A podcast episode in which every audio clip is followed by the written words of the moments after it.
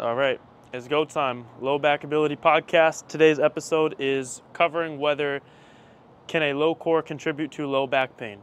And at the end of this episode, I'm going to give you a full-on protocol that you could take and use twice a week. So today's episode is going to be a little different.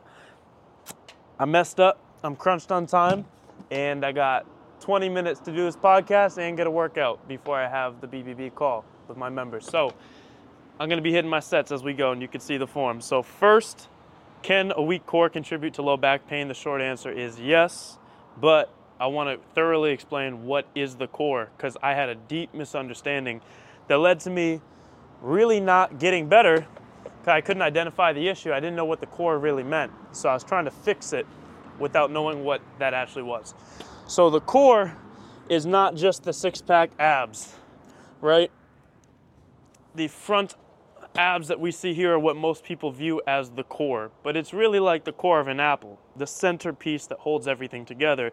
That's a 360 situation going on, which would include the back of the core, which I'm hitting right now with back extensions, with the larger muscles of the spinal erectors, and then some of the smaller muscles, multifidus, rotatores, interspinalis, all the things that help reinforce the integrity of the spine.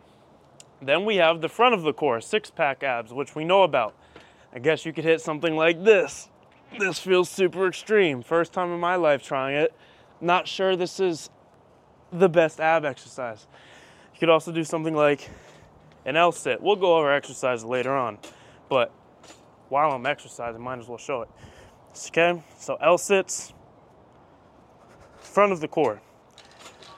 Then we have the sides, and we have the obliques, the transverse abdominis, and then deeper, the QLs. So it's this 360, actually barrel like. I would view there as there being a ceiling and a floor. And so the floor would be the pelvic floor, the ceiling could be called the diaphragm. There's so much pressure that gets shared all throughout this, and you can tell that these things are correlated because when you sneeze too hard and you have a change of pressure that comes from diaphragm, that comes from breathing, you could hurt your back. And further, I've had members tell me that they see a correlation with their pelvic floor and weird nerve feelings and when all sorts of symptoms that can start to go all into other aspects of health just coming from a back injury. And so when we talk about the core affecting low back injuries, it's not just the six pack abs. And that's what I did not understand because I spent years training abs. I was a track athlete all through high school, and there's a weird fanatic obsession with six pack ab training in track. So I would end every single workout with the team doing crunches and all this upper ab, just six pack rectus abdominis stuff. And that may have helped somewhat, but it did not protect me for when I had a sports hernia. It did not protect me for when I had a disc herniation in my back. And so, yes, the core can affect it, but not if you're only viewing the core as this outer front. And so we have to remember the core has 360 and then also has outer layers and deeper layers.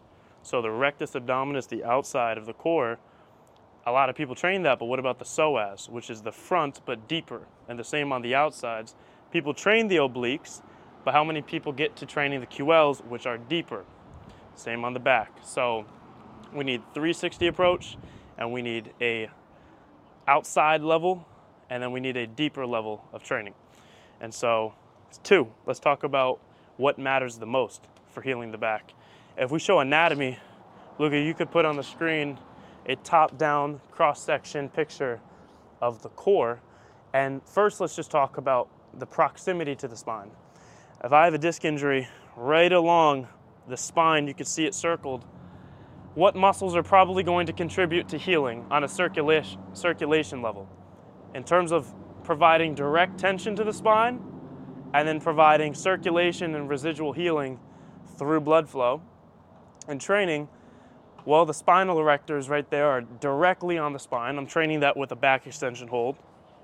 And then further, the QLs, which go to the side of the spine, directly attach from the hip to the spine. And then the psoas, which would be trained with something like a reverse squat, some of the deeper ab exercises, that also goes from the femur to the front of the spine. So we have three core muscles that directly sit on the spine. We have the psoas, which goes from the femur to the front of the spine. We have the QL that goes from the iliac crest on the outside of the hip to the sides of the spine. And then we have the spinal erectors, which run all the way up the back side of the spine. If we can get healing to the muscles that sit on the bone, it's going to best support the bones and joints and discs and ligaments and everything there that's trying to heal. It's the same thing as the first step of trying to heal the knees. Start with the VMO, start with the tib. Get the vascular tissue above and below pumping. And at the very least, that's going to help you get into the deep knee bending, which will help your healing in your knees. Same thing here. Maybe just blood flow to the spinal erector will not heal the disc. It may not heal your joint issues, pars defect, the modic changes, but if you can get circulation and tension to those muscles, maybe it will take you from a hold to being able to do modest reps with half range until you can handle full range back extensions, which basically gets you to a toe touch hamstring flexibility. That's serious range at the bottom. And so that journey has to be thorough and basically this is just about proximity to the spine. Let's start to the muscles closest to the spine for the core. Now the other muscles take back that picture. Look at the six pack abs. They're pretty far away. They're on the other side of the organs. Uh, the obliques and transverse abdominis, they're pretty far away. They're in between the organs. Now those things help a lot with bracing and intra-abdominal pressure like wearing a belt when you're lifting and you expand the belly to try to brace everything. That's good. Um, but in a life where we're not trying to be a robot, we also need to be pliable like bamboo, be able to twist, bend, turn, and not be perfect brace. So I think if we're trying to address the core for the back, where do we already train a whole bunch? We probably don't need to focus too much more on that, honestly which is the six pack abs. How many of us have trained our abs in our lives? Every single viewer has done something. How many people have actually tried to heal their low back by directly training it? How many people have ever done a direct low back set for a pump or tried to get a pump in their QLs? Almost nobody. I didn't know about it, so I'm sure you didn't either. And so, wherever we're undertrained, I think we need to focus more on that before trying to put more stability where we're already probably good enough. That was not why we got injured. So, yes, the core can affect the low back and injuries too. What matters the most is probably the stuff closest to the spine and where we are severely undertrained compared to where we've trained for years with the six pack. And so, three, if I bring you back to what a true core session is, um, I'm missing out on my back extension reps. I'm forgetting. I gotta go while I talk. So, a true core session has to involve 360 and the outer layers and deeper layers. And so let's start with the backside of the core. I've been showing this to start more superficial towards the back and just to get the muscles going, we can start with a hold. Getting to two minutes as a standard on two legs is great. If this is too intense, if you're fatiguing on the hamstrings or you're feeling SI joint symptoms, I would move the pad extremely high, higher than you would for reps, because you don't need to go down anywhere. You can put it on your chest and just hold from here. This is going to take a lot of weight off, but relatively more of it's to the low back. So it's a pretty good entry point. As two minutes gets easier there, you would go lower and lower. Now, the deep layer of the back, we have to get to full range. Slowly, elbows to the ground is the goal. Opening up, decompressing at the bottom, like an inversion table. That's what separates all the vertebrae of the spine. But now we're getting all the tissue to work to piece the back together. So it's not just relief chasing on separating. We get that here. But on the way up, we get the strength that keeps the spine together. That would bring us further to elephant walks and Jefferson curls, and that's a true deep, deep aspect of healing to the back side of the core. So then if we go to the front side of the core, Something more superficial for the abs, rectus abdominis, would be like a Garhammer raise, where you could start hanging with just knees. That's level one. Level two would be knees up, legs out, lower, repeat. Super tough.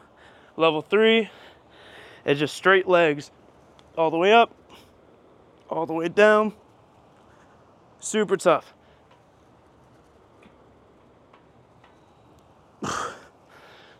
All of that comes on the spectrum. There's also the L-sit progression, which we could start training too. But that stuff is more emphasizing the hip flexors and the outside of the abs. Pretty good for the back, not gonna heal it directly. But if we go to the psoas even deeper, that's where stuff like the reverse squat, going out extended super far and pulling the knees back in, really working the psoas. And then a split squat, taking your time to get in the bottom. That's training the psoas deeper in a long range, which will help release or even out any discrepancy or tightness. And so that's the front side of the core. The sides, obliques, you could pick one. I'm sure you've walked in a gym and seen people hit 200 of these just to get warmed up. I like side bending, but for me, I would prefer to try to get deeper and deeper so I could start to access the QLs. And so to start training the outside is pretty easy. You could literally just stand and hold. You could do a suitcase carry. You could do any form of offset training that would hit the outer sides of the core. What I think matters more is deeper with the QLs, what we haven't trained, and that would start standing. Sliding down the leg, going sideways, reaching the elbow up.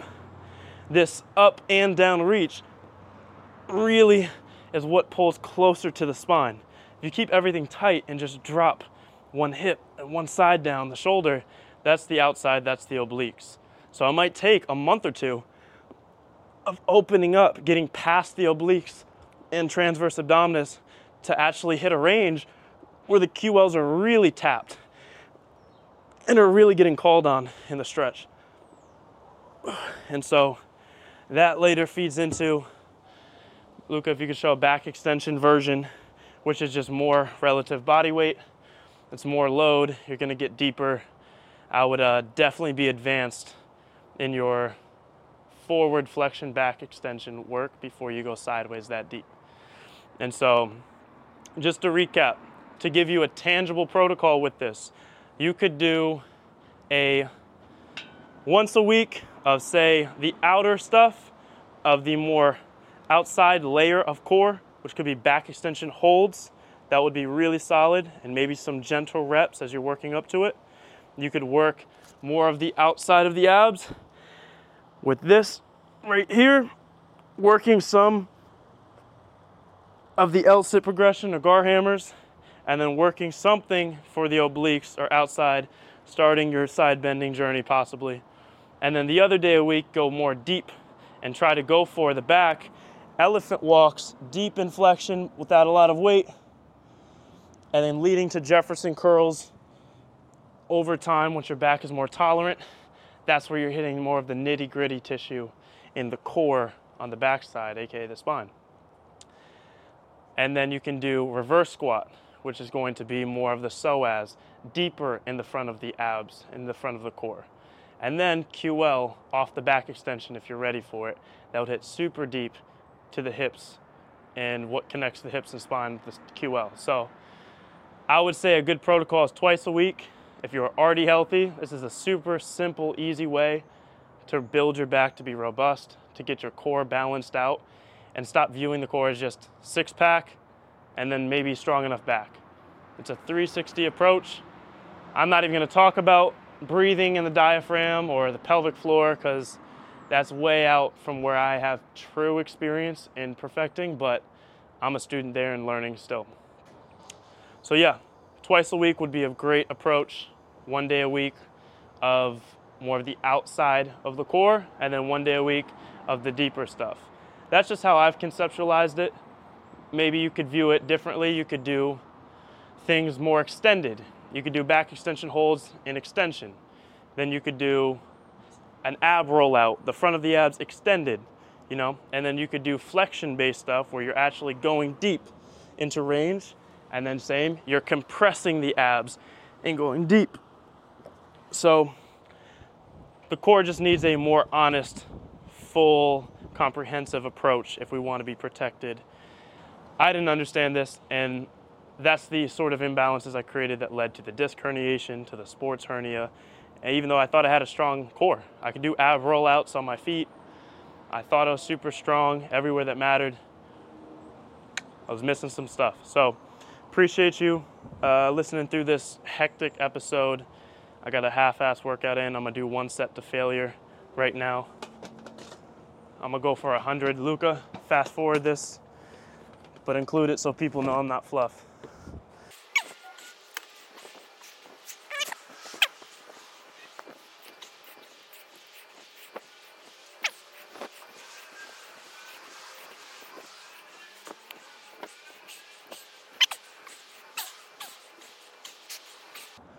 Hola Ana. Muy bien, ¿qué tal? Oh, no, es. Es tú. Vas a estar, mira, como, como un actor así. I'm trying. Como Arnold Schwarzenegger. Yo necesito. When are you coming for your session? You gotta get on this side of the fence and try it out. ¿eh? Yeah, soon. Soon. In the morning, I going to the park Oh, yeah? in Hollywood. For, mira, Oh, wow. for walking. Yeah. That's great. It strengthens your low back big time. I used to have a lot of injuries in my low back. And the disc? Yeah. Oh, yeah? You gotta start here and you just hold, and it starts to build it very slow. That's how I healed it. I almost needed surgery. Yeah. And then you very gently start to go forward. I have two weeks. Oh, really? Yeah. Oh, I've got to help. That's what I do for work. Is help people with that. Yeah, that's what the videos and stuff. That's all for that. Wow. Yeah, I gotta help you out with that. That'd be great because it's so bad. I know, like it's really hard. And this, this is different pound, different pound. Yep. Yeah. Yeah. Yeah. It's true. Whew. What are you about to do? Go to work or go to eat? You leaving? Voy, I I go into the store for for buy the uh, lottery lottery Oh. lottery ticket. Yeah. Uh, I th- okay, I think you'll win. See you. Bye bye. Ciao. Oh my god. That's not what I needed. Oh my god. Where am I at? I don't even know. I'm gonna call that 70. 30 more. Oh, I think that's I think that's 75. Ah, I think that's 80. Ah, why'd I pick 100?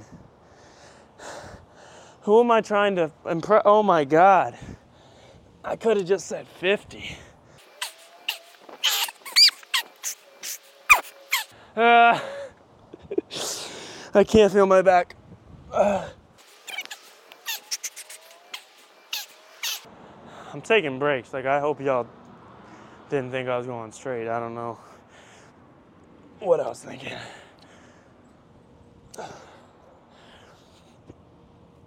Ah, 95. Ah, so five more. Ah, my Ah,